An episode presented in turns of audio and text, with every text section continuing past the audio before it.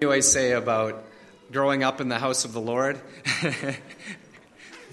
These children get that privilege, so uh, it is uh, it's a good thing that our kids get to grow up here in church and ask their questions and, and learn. This is where we are a family and we come together. We share our mutual love for the Lord. Uh, I want to share with you as well just a prayer uh, item this morning that uh, I was given a phone call this morning that Margaret Taves is not doing well, and Henry took her in to the emergency this morning uh, with a racing heart. And so uh, we just lift her up in prayer and think of them. And for those of you um, on the care committee, uh, just to be aware of that, that um, to give them a phone call or, or even check in on them uh, later on today. So um, let's just remember Margaret and Henry in our prayers this morning and this afternoon as well. Would you bow with me and let's pray together?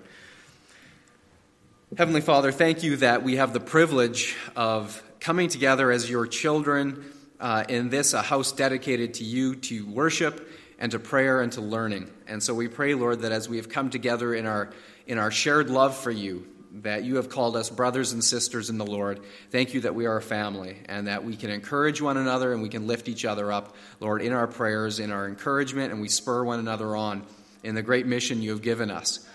Uh, this morning, Lord, we lift up Margaret to you, whatever her, her uh, health issues are, Lord, and, and Lord, deeper issues that, that she is struggling with. We just pray that you would intercede by your Spirit, lay a hand upon her, Lord, still her heart and give her your peace this morning, we pray. Uh, be with Henry as well. Give him strength, Lord, as he supports her. And may we as a church family continue to come alongside and support them as well. And now, Lord, as we uh, hear from your word this morning, I pray that your Holy Spirit would go before, uh, go before me, Lord, prepare our hearts to receive. And I pray, Lord, that the words of my mouth would be pleasing to you, that they would be yours, and speak to each one of us here today. In Jesus' name I ask it. Amen.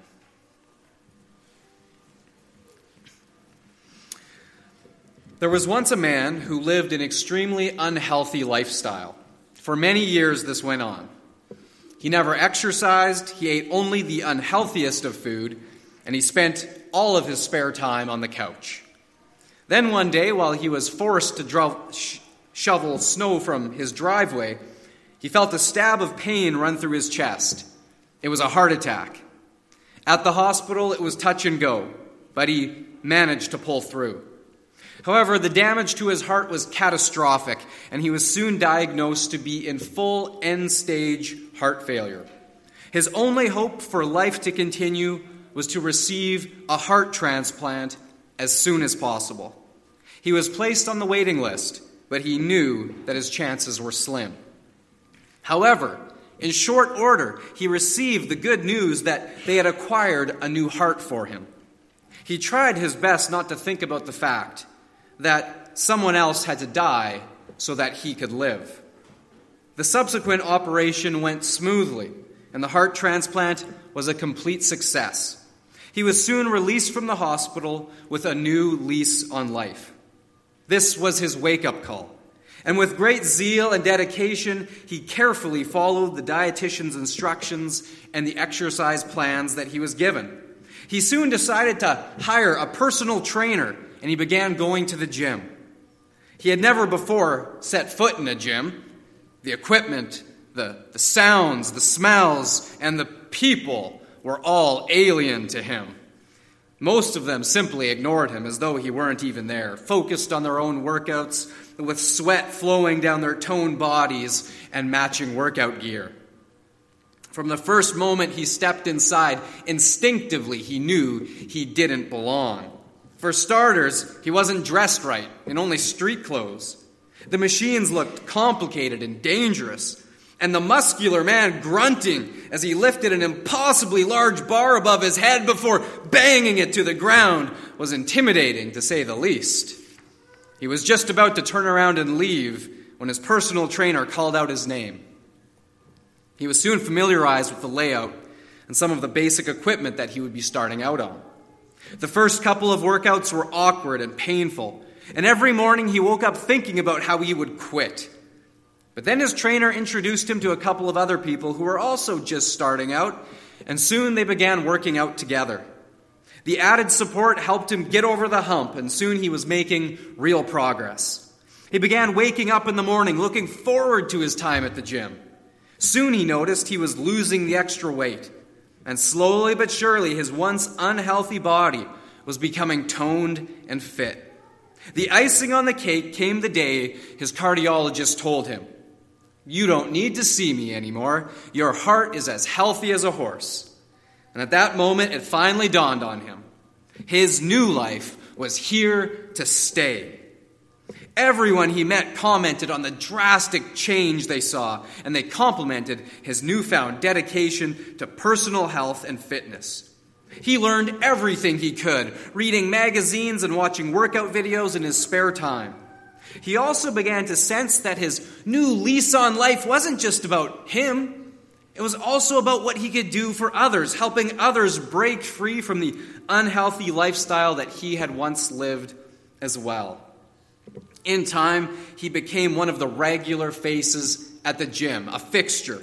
Everyone knew he would be there every single day. He never missed a workout, and he began inviting his friends, his non gym buddies, to come and join him, to check it out. Of course, they all had excuses why they couldn't. Work is really busy right now, man. I have so many volunteer commitments you wouldn't even imagine. My kid's sports team is keeping me running enough. I don't need to do any running on a treadmill. I don't need to go to the gym to get fit. I can exercise at home. Or I'm just not a gym person. Everyone there is way too intense. However, his enthusiasm and his personal dedication were contagious. And through his persistent invitations, a few friends eventually did join him, and he introduced them to the strange, exotic world of the gym. Of course, not all of them stuck it out, but a couple did, and soon became regulars themselves. More time passed. Now going to the gym was no longer a question. It was simply something he did, part of his routine, an ingrained habit. However, as time passed, he no longer saw the exciting gains that he had at the beginning, and his progress slowed dramatically. His body plateaued, and he was soon in maintenance mode. He dabbled with mixing things up, but he liked what he was familiar with, so why change now? The first time he missed a workout was innocent enough. He woke up with a sore throat and a fever and stayed home in bed. At his next workout, his friends gave him some playful razzing about the Ironman streak finally coming to an end. The second time he missed a gym workout was a few weeks later. He'd been out late the night before and he slept through his alarm clock. The third time he missed a gym workout was the very next day. He was still tired, and seeing as it was the end of the week anyway, he'd consider this week just a write off and he'd start fresh the next. At the next workout, his buddies made a few comments about sending out a search party to go looking for him. Well, he laughed it off, but it bugged him. Who were these hypocrites to razz him about missing? After all, they'd all missed way more than he ever had. The next time he missed was a full week straight. Why? Well, his week had been busy, sure, but no more so than in the past. He told himself that was the reason, but deep down, he just didn't feel like it. He'd put in so much hard work, he deserved some time off. By now, the zeal and dedication that had once pounded in his chest with each beat of his new heart was just not the same. That weekend, his closest friend from the gym, one of those he'd invited to come in the first place, called him up. Missed you at the gym this weekend, buddy. Something going on? No, nothing was his reply. Just really busy. Really, really busy. I mean, work, family stuff, you know how it is. Sure, sure, I understand, came the friend's reply. See you tomorrow? Yep, I'll be there.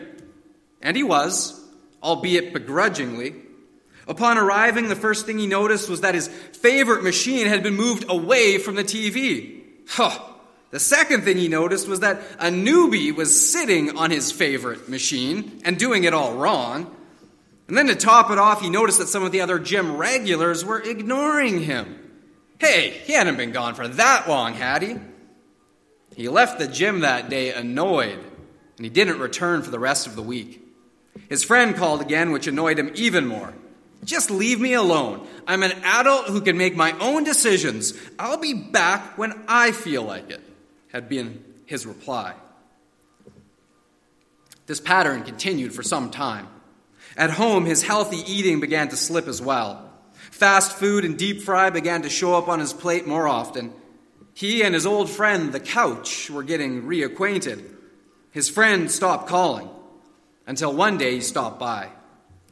Some of the other guys have stopped coming to the gym regularly too, you know.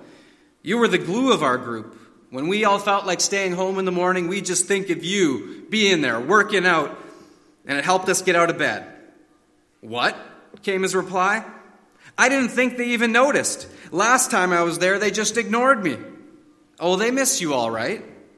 They just don't know how to say it. But it's not the same without you. Well, this got him thinking. And he decided that he was going to make an effort again. He'd be there. But the next morning, when his alarm clock went off, his arm instinctively reached out and shut it off. He was immediately back to sleep.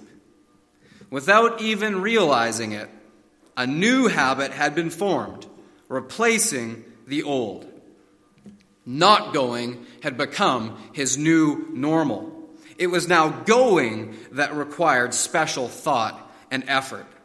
And so when his gym membership came around for renewal, he simply let it expire.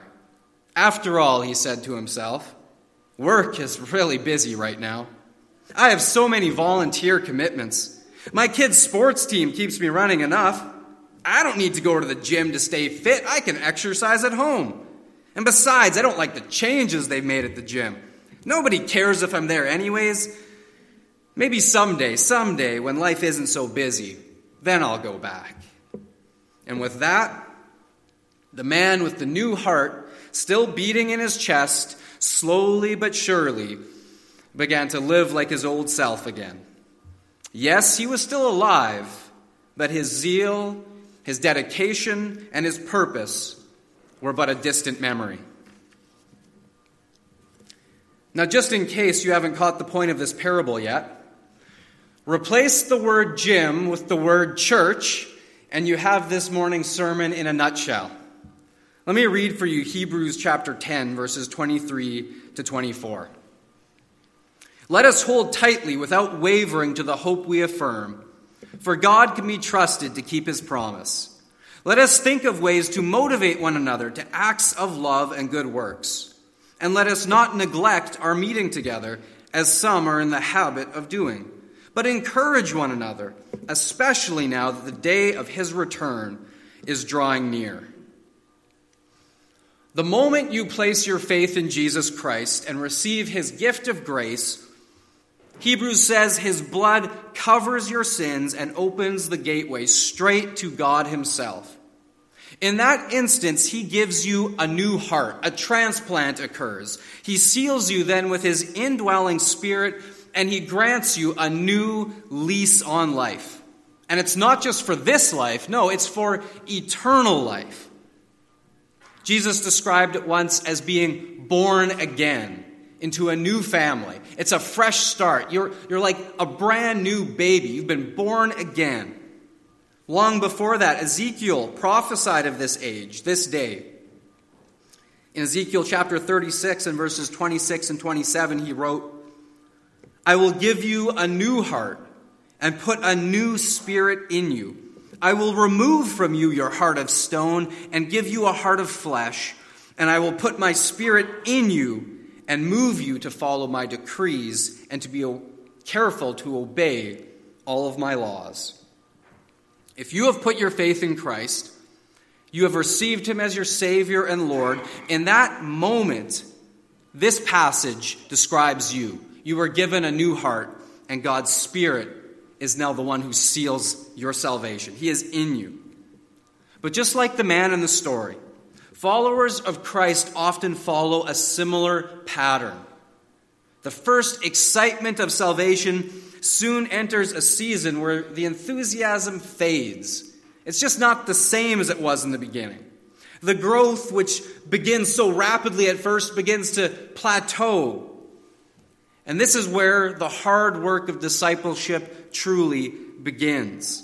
This is the phase where the person is no longer a newborn, no longer an infant, but they're not yet full grown either. They're not yet fully mature. There are many who stagnate exactly here, many who remain there indefinitely. And it's often in this place that they begin to find other places to be on Sunday morning rather than in church. Now, of course, people finding reasons to miss church is not a new phenomena. Far from it. Why do you think the author of Hebrews wrote this to the church? And let us not neglect our meeting together, as some are in the habit of doing. He wrote that because it was a problem back then, too. Yes, way back then, they had members who got in the habit of being anywhere and everywhere except in the assembly. Perhaps they had excuses similar to ours. I worship God best when I'm outdoors. So I have my personal church service in my fishing boat. Is that getting too close to home? I was working late hours in the vineyard all week. So I'm too tired to go. After all, isn't the Sabbath supposed to be a day of rest? I think I'm called to be in my bed. Or, I feel called to witness to my non believing friends that's why I'm at the chariot races.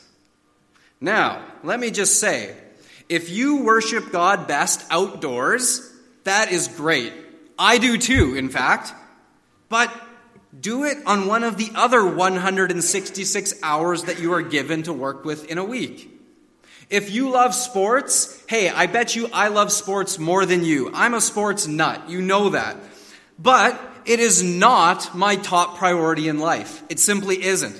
And so I have decided that for me and my family, God's church being here will come first. And it does, and it will remain so. It's not my top priority. Now, just to state the obvious, just so we're painfully clear on all of this, going to church does not make someone a Christian. It's not the act of coming here that saves you. It's not. But the Bible is clear. A Christian goes to church. Doesn't make you a Christian, but once a Christian, a Christian goes to church, period. The New Testament simply cannot envision a Christian living the life of faith separate from a church body. It simply just doesn't exist in Paul's writings. It doesn't exist in, in the teachings of Christ. We are made for fellowship. We are relational beings who need one another. So, can you still be saved and not go to church? Yes. Yes, you can. But can you be a fully equipped, engaged, and obedient follower of Christ without going to church? Not according to God. There is simply no allowance anywhere in Scripture for a follower of Christ to not gather and participate in his local assembly. Not going to church is like a husband saying, I don't need to live with my wife in order to be married to her. Technically, that's true, isn't it? You can be married to someone and not live with them, but what kind of a marriage is that? Is that any marriage at all if, if you say we're married but we're not actually living together? Did you know that spiritually, you are married to Christ. If you are a believer here today, the Bible describes the church as the bride of Christ. I know that may seem strange, especially for the guys. This is conceptual, okay? But follow along with me. The church is referred to repeatedly as the bride of Christ. So, what kind of marriage is it if you don't want to live with your spouse? Just to be clear, this is not some new form of legalism that I'm preaching here this morning. I'm not saying, thou shalt be in church 52 Sundays of the year.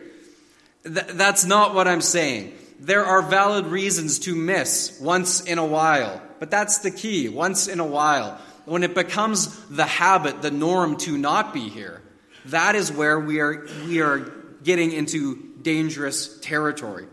I'm not preaching legalism. This is instead the age old teaching of Christ himself, who called his followers to a life of commitment, discipline, and self denial. The one who told us that if we want to follow him, we must pick up our cross and be ready to suffer and die for the sake of his name. So, how can we even begin to expect to live out that kind of a life the other six days of the week if we can't even devote and prioritize two hours for our Lord and Savior on a Sunday morning? So, if you think that missing church does not harm your spiritual health and vitality, think again. Can a bodybuilder expect to win the prize without going to the gym? Now, just going to church does not make someone a mature disciple. Let's be clear on that. But one cannot be a mature disciple without faithful attendance and participation in their local assembly. It is simply not possible. I've had so many people, youth especially, tell me, you know, I'm really struggling in my faith right now. God seems distant. I can't hear him. I can't feel him. I don't know where he is. And very often, one of the first things I'll ask them is, Well, when's the last time you've been in church? How many times have you been in church in the past month? Most of the time, the answer is, I haven't been in the last month. I'm not saying that the one is, is necessarily equals the other, but it is a big part of it, my friends. If you want to walk in, in close relationship with God and fellowship with Him, being in fellowship here in this assembly is vital.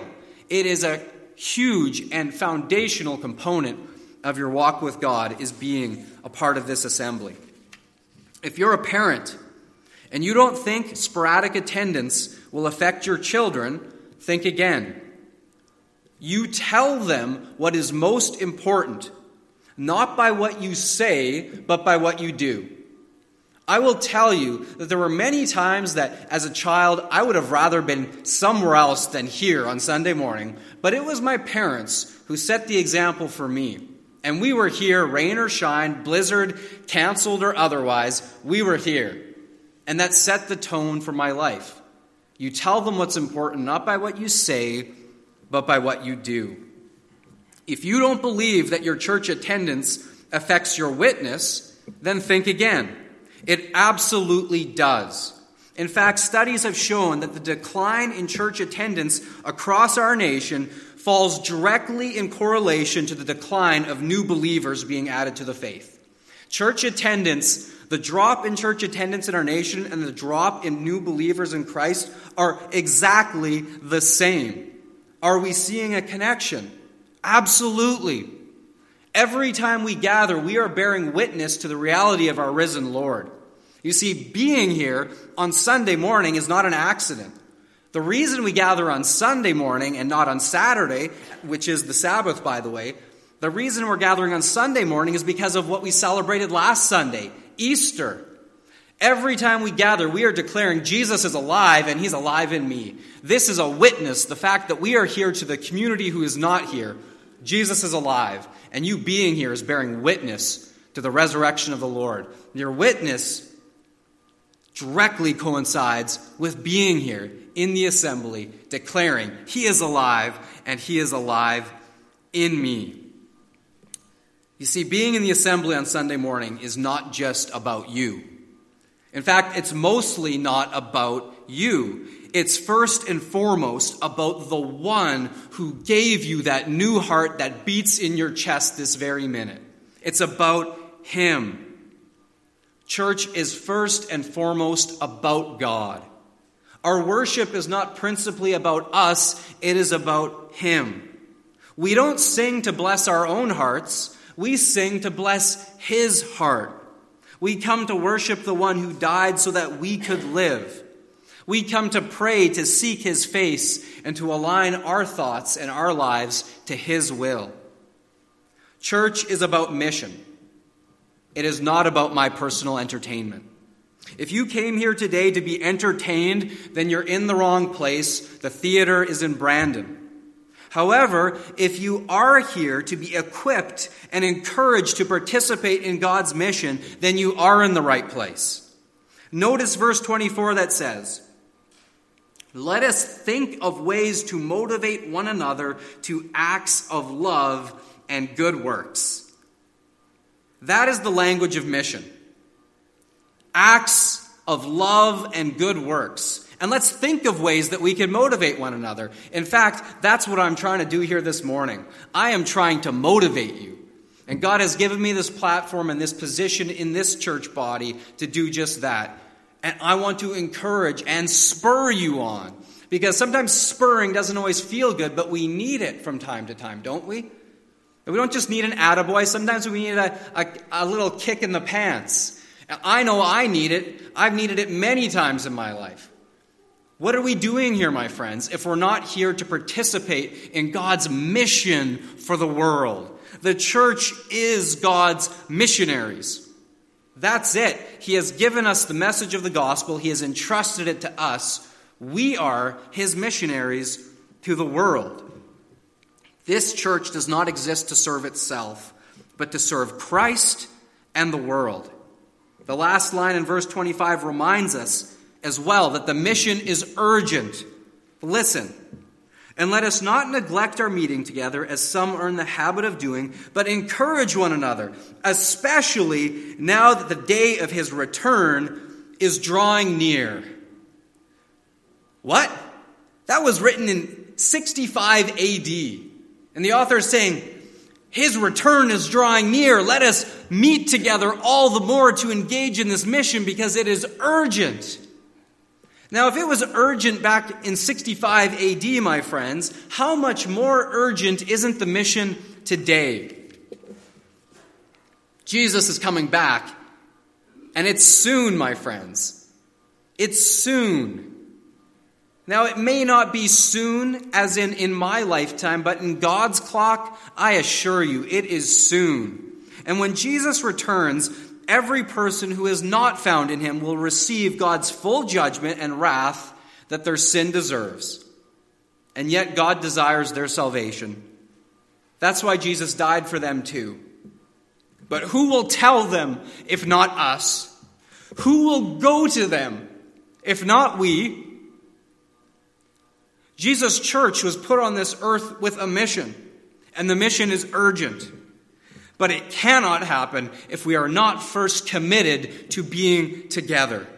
For without each member doing its part, the whole cannot function properly, and the mission cannot be accomplished.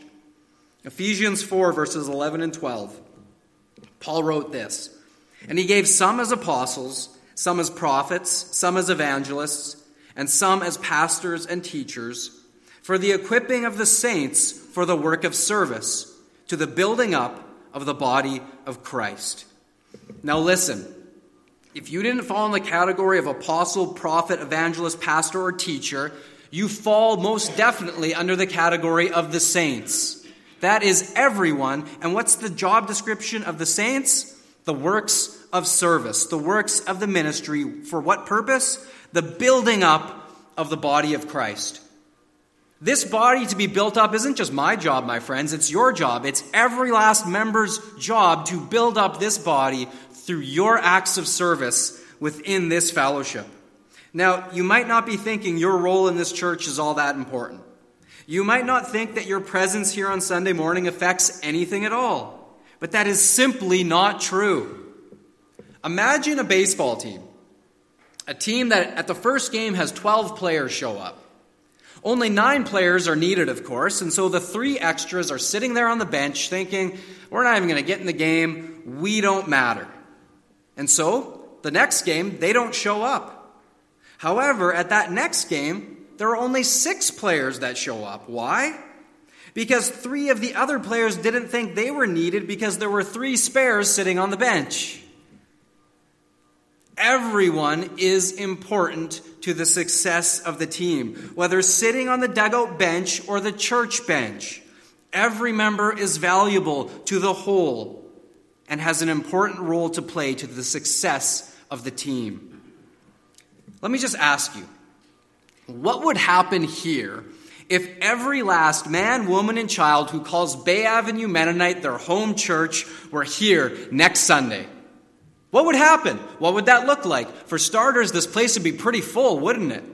There'd be a few more bodies in here. What would that do? We'd sing a little better. We'd feel like, hey, something's happening here. I want to be a part of this. But what happened if that continued the next Sunday and the Sunday after? Do you think the town might notice, like, hey, there's a lot of cars parked in the parking lot there? What's going on?